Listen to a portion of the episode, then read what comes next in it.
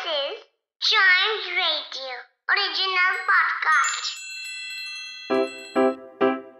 Riddle सुलझाना बच्चों और बड़ों दोनों का फेवरेट गेम है तो आइए जुड़िए चाइम्स रेडियो के साथ और डेली जवाब दीजिए एक नई रिडल का और बन जाइए हमारे क्लेवर क्लॉक्स ब्रेन की एक्सरसाइज के लिए हम सबसे पहले हमेशा की तरह सॉल्व करेंगे लास्ट एपिसोड में पूछी हुई रिडल जो थी I reflect the light that's not very bright I sit in the same place all year all the time right here but you can not see me all right at least when it's not night थोड़ी confusing है लेकिन impossible नहीं है I reflect the light that's not very bright I sit in the same place all year all the time right here you can not see me all right at least when it's not night.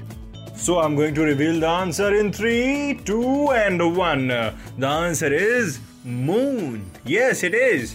चाँद है इसका answer जिसको मैंने पूछा था कि आई reflect the light ठीक है? दैट्स नॉट वेरी ब्राइट ये भी ठीक है ठीक है? लाइट भी है बहुत ज़्यादा ब्राइट भी नहीं I sit in the same place all year एक ही जगह रहता है. ऑल द टाइम हर टाइम राइट हियर उसी सेम प्लेस पर. You can not see me all right at least when it's not night आप पूरी तरीके से तो इसको नहीं देख सकते ज़्यादा लंबे समय तक, और स्पेशली तब जब रात ना हो रही हो। So yes it is moon yes बढ़ते हैं आगे हमारे नेक्स्ट रिडल पर, जिसका आंसर अगर आपके दिमाग में क्लिक हुआ तो बताइएगा ज़रूर on Chimes Radio Facebook and Instagram page Facebook is at Chimes Radio और Instagram is at we are Chimes Radio तो क्या है riddle what letter comes next ठीक है, बताना है आपको कौन सा लेटर अभी अगला लेटर मतलब लेटर होना चाहिए। इसके हिसाब से जो आपको मैं पैटर्न बताऊँगा।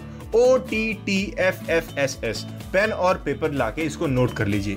O T T F F S S तो अगला लेटर क्या होना चाहिए? वेल well, थोड़ा सा दिमाग लगाना है आपको। थोड़ा सा ब्रेन की एक्सरसाइज जितना। और आंसर आपके करके सामने आ जाएगा। ऑल राइट क्लेवर क्लॉक्स के अगले एपिसोड का इंतज़ार करिए क्योंकि मैं आंसर उसे में रिवील करूँगा लेकिन साथ ही साथ चाइम्स रेडियो के ढेर सारे और पॉडकास्ट हैं। उनको भी ऐसे ही एंजॉय करिए।